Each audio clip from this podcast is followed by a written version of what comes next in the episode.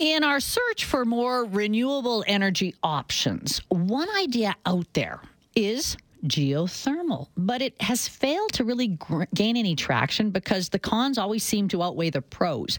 My next guest believes he's found the solution. Calgarian John Redfern is the president and CEO, co founder of Eavor Technologies. He joins us this afternoon. John, thanks so much for your time. Uh, thank you. It's a pleasure being here again. You've got an interesting background, and, and maybe we can just start there because some people might not think your background would lead you to geothermal energy. Uh, talk about your earlier days.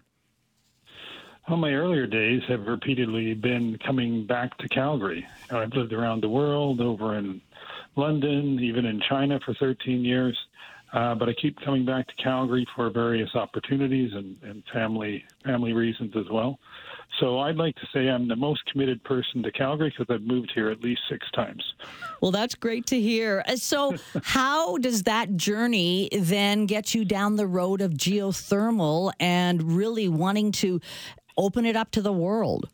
Well, I'll I'll tell you, it was we were sitting around in Calgary back in four, you know 2014, 2015, 2016. Everyone in Calgary knows the era I'm talking about when it was pretty bleak. But the only growth industry in the oil in the oil patch at that time was well abandonments. And we looked at that and looked at the eighty billion dollar you know hit that was going to be to the uh, to the provincial economy to turn all those abandoned wells back into grassland.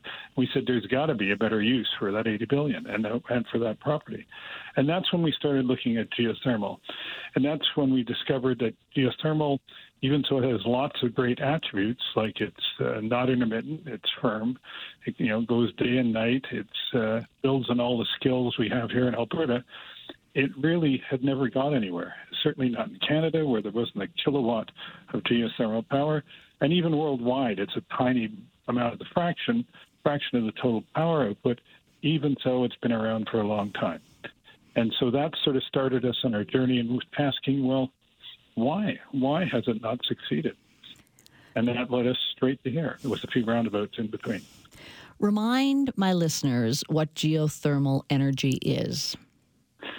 Basically heat from the ground that is brought to the surface to be used either directly uh, for district heating or things like that, or to generate power by boiling you know, a liquid into a steam and turning a turbine.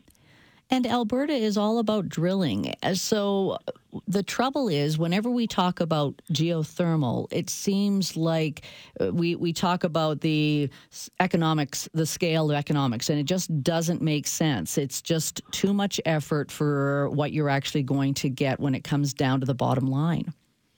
Yeah, that that's the old uh, joke that we want to make incorrect, which was geothermal, all the risk but none of the reward of hydrocarbons because you have all the same sort of expiration risk and execution risk and production risk, but at the end of the day, you end up with hot water. Um, so we're changing that equation by reducing the risk. In fact, we're taking the geology out of out of geothermal, and instead of going and doing all the oil and gas stuff where you search for a reservoir and then you produce it, and there's all the complications and uncertainties both at the expiration stage and at the production stage that it needs a high rate of return, which it gets.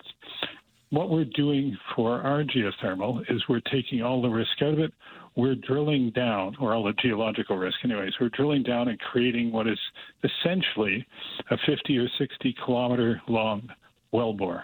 It's all on a bunch of different branches, but we, we, we do that, and it's sort of more of a manufacturing output.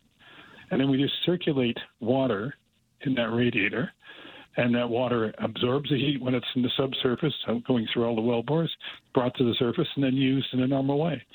But doing it this way, the actual output is totally predictable, just like wind and solar over a 10 or 20 year period. And so it's definitely bankable. And we've got lots of financiers lining up. There's literally a wall of money that wants to go in once we prove it up with some of our uh, first commercial projects. How does that differ than some of the geothermal technology that is out there now? Because I always understand it as a drilling down and then being able to get the heat back up or the hot water that creates the energy or heats your house. So, how is the Eavor technology different? It's a good question. It looks superficially the same, but it's fundamentally different. There's basically two different types of geothermal. The traditional one, which is called hydrothermal or, or enhanced, which basically amounts to finding a, a, subsurface aquifer with really high permeability that's also hot, and you drill down into it and produce it out of that. An innovation on top of that might be to frack to get more permeability, but essentially the same thing with the same risk. What we're doing down is we're just drilling down. We're not fracking. We're just, you know, it's very much like. Uh, let's say SAGD, which has multiple laterals that go and inject heat into the ground, uh, we're extracting heat, but we're extracting heat just by creating this wellbore, this radiator that is circulating cold water and it absorbs the heat from the rock without producing any water in and out of the rock. We're not looking for an aquifer, we're not fracking, we're not injecting water so it comes out somewhere else. All of those activities are fraught with uncertainty, especially when you're just talking about hot water. Uh, and whereas ours, very differently, because it's all based on simple conduction, we can predict what the output is before we even drill a well. And once it's up and running, we've basically created a multi generational asset, a thing that's for 50 to 100 years is going to just keep producing heat just by letting this water circulate. And in fact, one of the neat features of it, it circulates on its own through a thermosiphon effect. And what that means is as the water heats up, you on the up column, because it's a closed loop, uh, you have hot, less dense water.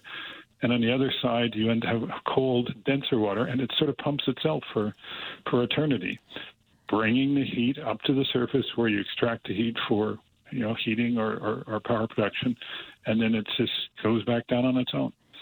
Sounds a little complicated, but it really isn't. It's just a big radiator, and you know just absorbing the heat from the rock as the water goes through it and around and around in a cycle. So there's an input well. There's a whole bunch of well bores underground that we don't case or anything like that. We just seal. The water goes through those, absorbs the heat, and this hotter, less dense water naturally rises up the outpipe of the radiator, arrives at the surface where the heat is harvested for either direct heat use or for generation of power. So it's very, very simple. The complicated thing is how do you do that consistently and cost effectively? And it's in that process that we have a lot of you know intellectual property and other tools that we developed to allow us to do that. So the concept's simple and has actually always been the holy grail of how people would like to do things. But you know, we're, we we figured out how to do it, or we've convinced people we figured out how to do it, and we're doing it right now. John Redfern is my guest this afternoon, President, CEO, co founder of Eavor Technologies. Again, Eavor is E A V O R in case you're Googling it. So you say you have managed to show this closed loop radiator system is working. I'm, I'm guessing on a smaller scale? On a smaller scale, um, just a, a, loop of uh, two and a half kilometers by two and a half kilometers and one multilateral on it but it was drilled in near Rocky Mountain House here in Alberta, and it's been working exactly as predicted continuously since 2019. And it was that proof of concept that then, you know, convinced the bankers and the other oil companies that they wanted to buy in. And we did the same thing again uh, down in New Mexico, uh, but with volcanic hotter rock to show we could do the same thing there. And those are the two demos and now we've moved on to a commercial, the first commercial project.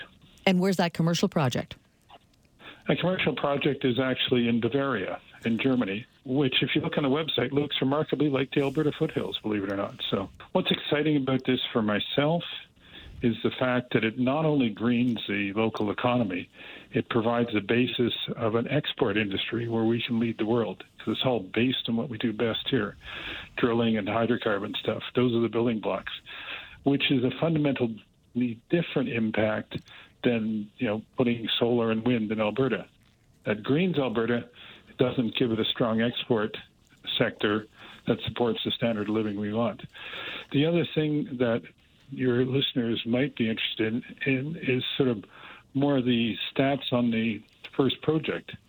which the remarkable thing about this little startup we have here in Calgary is we're doing one of the most difficult things uh, uh, business wise that you can, which is raise money for a first of its kind commercial project. And raised money we have, um, you know, about a half billion dollars in grants and equity. And of course, on top of that, there's you know hundreds of millions of debt that go into the various projects and on a project finance basis. But we've raised a lot of money doing that. We were the uh, and, and gained a lot of political attention as well, because this is sort of the perfect the perfect mix of green technology with local uh, job creation. You know, the other things that have happened recently is we were, you know, an example of that is we were the first uh, recipient of the uh, Canada Growth Fund that was just been set up, $15 billion fund. The first one of that went here. That was a $90 million investment. And the other thing we're very proud of is we're a small Calgary pre-revenue startup still, and yet we still had a $134 million grant from the EU. So we convinced the EU that we were worth investing in, despite the fact that all the other grant recipients were like European multinationals. So there's a couple of a couple of things that sort of steps that were uh, useful as we went along. It's exciting to be able to share this, John, and I hope uh, you are able to continue on this journey and we're able to include geothermal in with with solar and wind as we try to find all these different sources of energy for the future. I really appreciate your time, John. Likewise. Anytime.